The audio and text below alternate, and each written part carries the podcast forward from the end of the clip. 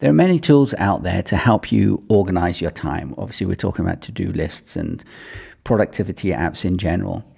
There's one app that I have been using, it's the whole point of the video, I got to say now, to help me organize getting appointments. So I had a button on my website saying book a call. Now, it's a great idea and it's a fantastic idea, and I'm going to test out whether I should use or I will be using it or not.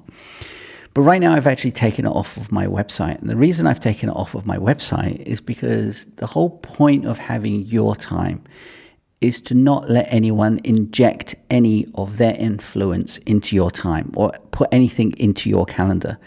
You've got to be the bearer of your agenda, what you do during the day with all your tasks and everything, and your meetings if you have them.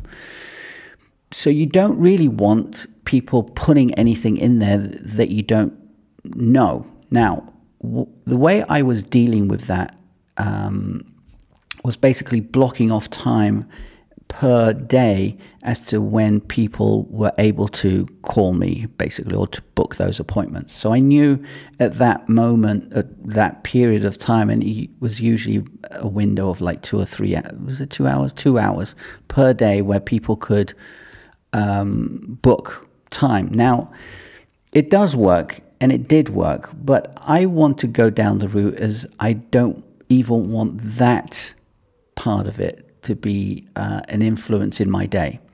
So what I've done is actually taken it off of my website. So if you want to talk to me, send me a message, and then if I'm free, which is quite a lot of the time because of the way I organize my day, we'll just hop on a call. Because kind of dry calling someone effectively, I think is kind of off-putting, but also the main reason is I don't want anyone inserting or having influence on my agenda, basically. So putting things into my agenda. So I've taken it off. So Candly, which is one of the services, there's few other ones now as well, are fantastic. They've been a godsend really for certain things. But on the other side, it's a double-edged sword. On the other side of the sword, as it were, I think it's putting too much influence in your agenda. So for me, I'm going to try without it and see how it goes. So I just wanted to bring that to your attention in the sense of that's how I'm dealing with things.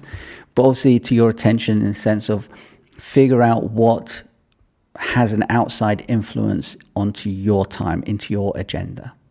Anyway, that's the video. Have a great day. It's April the 1st, so this isn't a joke. I'll see you in the next one. Take care. Ciao.